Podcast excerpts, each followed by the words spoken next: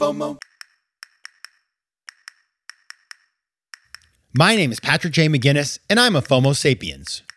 And since you're here, I'm going to bet that you are too. And when you're like us and Monday comes around, you don't dread the new week. No, you wake up every Monday morning knowing that this week might just be the best one yet. This is FOMO Monday, the snackable show that starts your week right with hot takes, life hacks, listener mail, and even some FOMO therapy.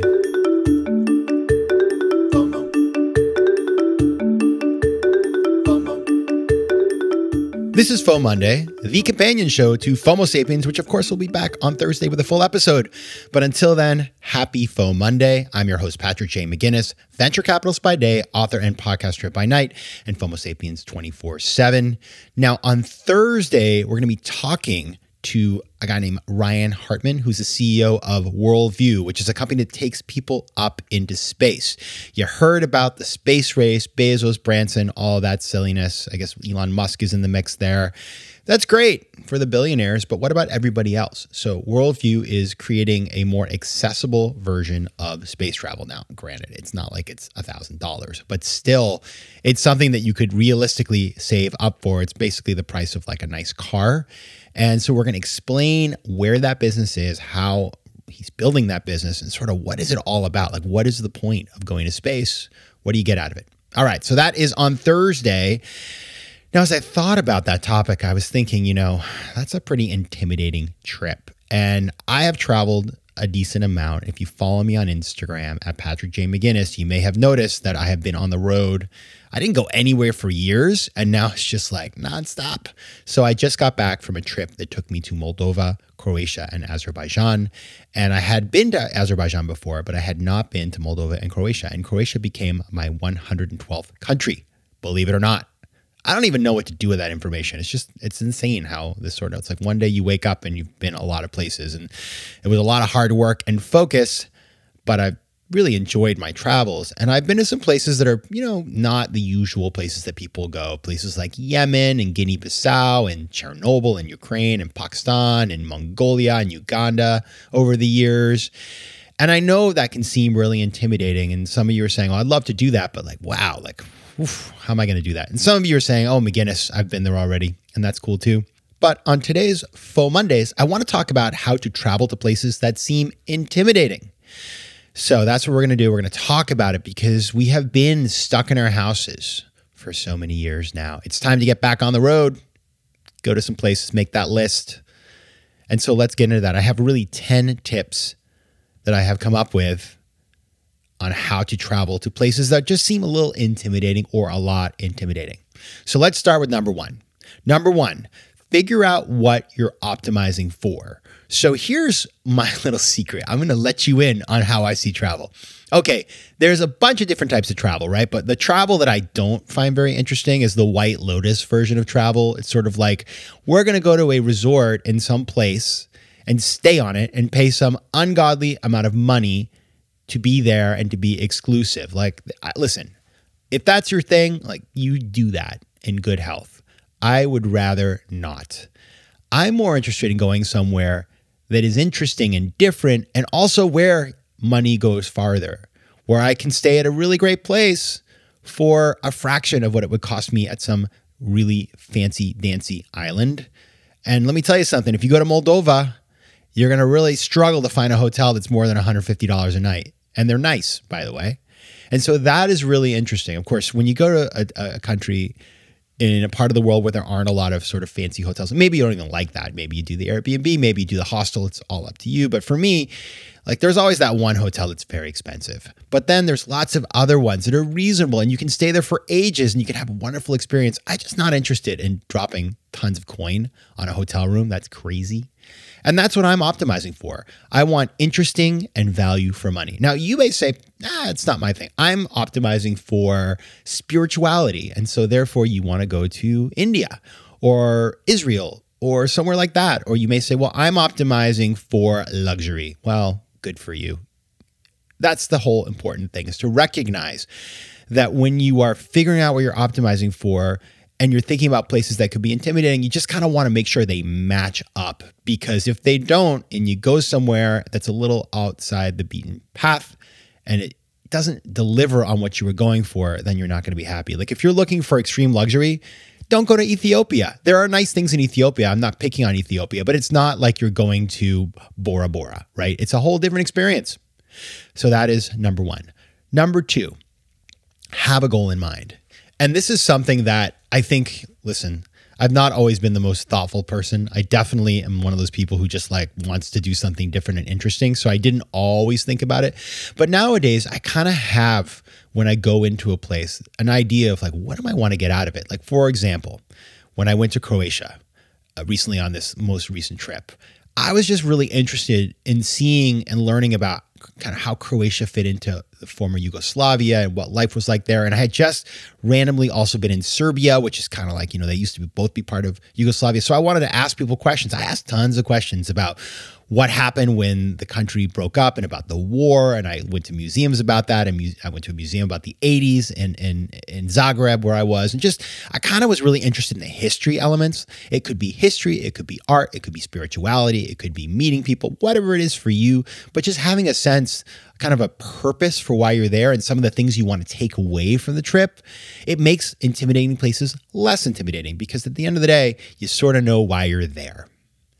Number three, this is a really important one. It's not possible for everybody, but if you want to go to places that are intimidating, find a job that pays you to travel to these kinds of places. I was really lucky. I worked at a private equity firm that sent me to Pakistan like five times. I wouldn't have gone necessarily on my own, maybe to like a wedding, but going to Pakistan with this professional setting in which I was going to the big cities and I was hosted and I met a tons of people. And then we went on this trip up to the north and helicopters and we went to see uh, K2 base camp and just that stuff I could have never done on my own. It was all about knowing the right people and being connected and probably would have been really expensive, but because it was covered by my job, because I was doing it professionally, it just made it much more possible. As you guys know, I do speaking, so I've partnered a lot with the State Department, and they invite me to go places I just probably wouldn't go on my own Guinea Bissau and Cape Verde and I don't know, just stuff like that. And so I have lots of friends who have jobs that allow them to travel, whether you're working in the travel industry, which of course you're going to go all kinds of places, or if you're working in energy or all kinds of other, you know, investments or there's a million jobs that allow you to travel. Now, obviously, travel gets old after a while. So, like, if you're always, you know, you're a consultant, you're constantly on the road, like that becomes a little grody, but it is a wonderful way to see the world. All right, we'll continue with number four through 10 after this break. FOMO. Tudo bem, meus queridos Fomo sapiens? Now, that right there was Portuguese, and as you know, I love speaking foreign languages. But I'm not alone. One in five Americans have learned a new language on their bucket list. If that's you, make 2024 the year you finally check it off that list with Babbel, the science-backed language learning app that actually works. Don't pay hundreds of dollars for private tutors or waste hours on apps that don't really help you speak the language. Babbel's tips and tools are approachable, accessible, and delivered with conversation-based teaching so you're ready to practice what you've learned in the real world. Now, FOMO sapiens, you know I speak four languages and it takes work to stay on top of them, especially with French. C'est difficile. But with Babbel, I'm able to practice practical conversations that I can actually use in the real world. Here's a special limited time deal for our listeners. Right now, get up to 60% off your Babbel subscription, but only for our listeners at babbel.com slash FOMO. Get up to 60% off at babbel.com slash FOMO. That's spelled B-A-B-B-E-L dot com slash FOMO. Rules and restrictions may apply. Quick math. The less your business spends on operations, on multiple systems, or delivering your product or service, the more margin you have and the more money you keep. But with higher expenses on materials, employees, distribution, and borrowing, everything costs more. So to reduce costs and headaches, smart businesses are graduating to NetSuite by Oracle. NetSuite is the number one cloud financial system, bringing accounting, financial management, inventory, and HR into one platform and one source of truth. With NetSuite, you reduce IT costs because NetSuite lives in the cloud with no hardware required, accessed from anywhere. You cut the cost of maintaining multiple systems because you've got one unified business management suite. And you improve efficiency by bringing all major business processes into one platform, slashing manual tasks and errors. Over 37,000 companies have already made the move, so do the math. See how you'll profit with NetSuite. And with rising prices everywhere you look, you gotta do the math and save money. Good news, by popular demand, NetSuite has extended its one-of-a-kind flexible financing program for a few more weeks. So head over to netsuite.com slash FOMO. That's netsuite.com slash FOMO. netsuite.com slash FOMO. FOMO. All right, everybody, we're talking about how to travel to places that seem intimidating. Next one, gear. Invest in the right gear. Now, I want to, this is a tricky one because you don't want to be that person who went to the travel store and bought too many things, like dressing in a safari suit with a pith hat. No. Well, first of all, there's a lot of reasons why you can't do that, but it just, you don't want to be that person who shows up and looks like they're trying too hard. That is bad. And in fact, one of my dear mentors in the travel space, my friend Fraser Simpson, taught me the value of kind of underdressing because it's just kind of more nonchalant. And so, you know, you want to have good stuff, but you don't want to overdo it. And so, for example, let me tell you a couple things that I do. First of all, the luggage side. So, being the person who's carrying around a regular suitcase in a country that is a hiking country, for example, if you're going on a hike around, I don't know where you'd be, Himalayas, not a good look. Get yourself a nice backpack that has all of the compartments, but you know, don't get yourself 53 backpacks and 43 water bottles. Just bring what you need. Be simple.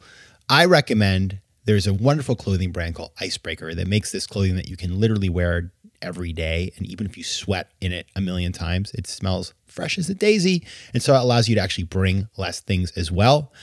Get yourself a good credit card. That's one of those things we forget about. A good credit card that has access, for example, to lounges at airports, that has access to things like no fees on foreign transactions, all those things that help you if you get in trouble. It's really important. A good credit card is better than good luggage, I would say. A good phone plan, also important. If you're in the United States, I recommend T Mobile because you get basically pretty good data plans all over the world. If you're going somewhere really kind of far flung, travel insurance in case, God forbid, something happens and you got to get escorted out of that country. But just get gear that is well made that you can use over and over and over again. I've been using the same backpack basically for my entire adult life. It's from LL Bean, little plug from my friends from Maine. And it just makes a huge difference to have it. But again, you know, I don't show up looking like I just, you know, I just stereotypical person spending a lot of money. Just it's bad. You just want to be low key. Just try to fit in as best as you can. Also, I just mentioned it with the icebreaker. Number five, underpack. Less is more. So I used to overpack. I'd bring way too many things. What I've learned is that you need the basics, right? You need the icebreaker stuff or whatever your brand is, the underwear and the clothing, stuff like that. A couple pieces here and there. You need to be able to layer. That's important depending on where you're going. You need good footwear that is relatively adequate for the terrain. But you don't need to bring big hiking boots if you're going to the beach, right? People do that. Why? You need a hat. You need suntan lotion, so important. Medication, basic safety kit if you're going off the grid. I, you know, would recommend making sure you have all your tech all set up and maybe a, a charger that works with solar if you need that if you're going to be somewhere really far away. And apart from that, you know, just buy things. If you're in the wilds, then, you know, make sure you have all the things you need plus some emergency. But if you're going to Belgium, you can buy anything in a store. So underpack because you know what I've noticed is this is insane. In the old days, I would just get back from my trip and half the stuff I didn't even use. I was like, oh, like I never even wore this sweater. Like, what am I thinking? I hate bringing a lot of things because you don't want to check luggage if you can avoid it because nowadays they just lose it anyway. So just think very carefully, kind of do a little Marie Kondo action. You know, everything you put in your suitcase, be like, do I really need you? I love you and I'm going to leave you home if I don't need you. That's a really powerful way to make sure you don't overpack because you also want room in your bag for all the goodies that you buy. And I also recommend that you get a little pack that you can fold up, like a second bag that you can just fold up nice and small and throw in your suitcase or your backpack that you can use as a secondary bag if you need it. You can also buy luggage, of course, but much better to just have a little bag that you can bring with you. And we'll be back with the final, final items on our list in just a second. FOMO. FOMO. All right, we're talking about how to go to intimidating places. And I've realized that this has turned into a lot of practical, just general travel advice. It's not just for the intimidating places, it's for all the places. But I just think when you simplify, it's really about simplifying. The more you simplify, the less stress all this has, and the more places don't feel daunting. That's what it's really all about. It's mindset. So let's go on to number six find like minded, intrepid travelers. It's so much easier when you have friends to go on trips. I went on this crazy trip to Yemen to the island of Socotra at the end of 2021 with a group of eight people. And it just was like having like minded travelers who were interested in doing the things that I wanted to do and were there. And, you know, just, it just made it way more fun and less kind of stressy, right? Because it was definitely something that was a bit off the beaten path. You know, you're taking a flight that is largely for actually for sort of medical and other sort of humanitarian efforts. And they, they sell some tickets at great expense, sadly, to tourists but it's not like everybody's going there. So having friends there made it really fun. So find those people in your network. They don't even have to be good friends. Just make sure that they're low key, they travel nicely, and then go and have a nice time with them. Number seven, do not do packages. Package tours. Listen, I understand. I understand the reason, but I'm telling you something. It's, they're just so they take you to these terrible things. It's like half of the stuff they take you to is just trying to get you to spend money on silliness at like antique markets and crafts markets and stuff. Just go to the country and just figure it out. If you have to, do some day tours. That's always nice. Go on TripAdvisor and you know do something cool like a food tour. But just the package tour with all the people and you're on the bus, it just don't. That is not travel. That is just. It, it's also really overpriced. Just stay away from that. Number eight, find people in the country through your friends. I do this all the time. I'm going to a country and I just say like on Facebook or Instagram or wherever, who knows somebody in X country? And I've had these amazing experiences. I went to Cote d'Ivoire.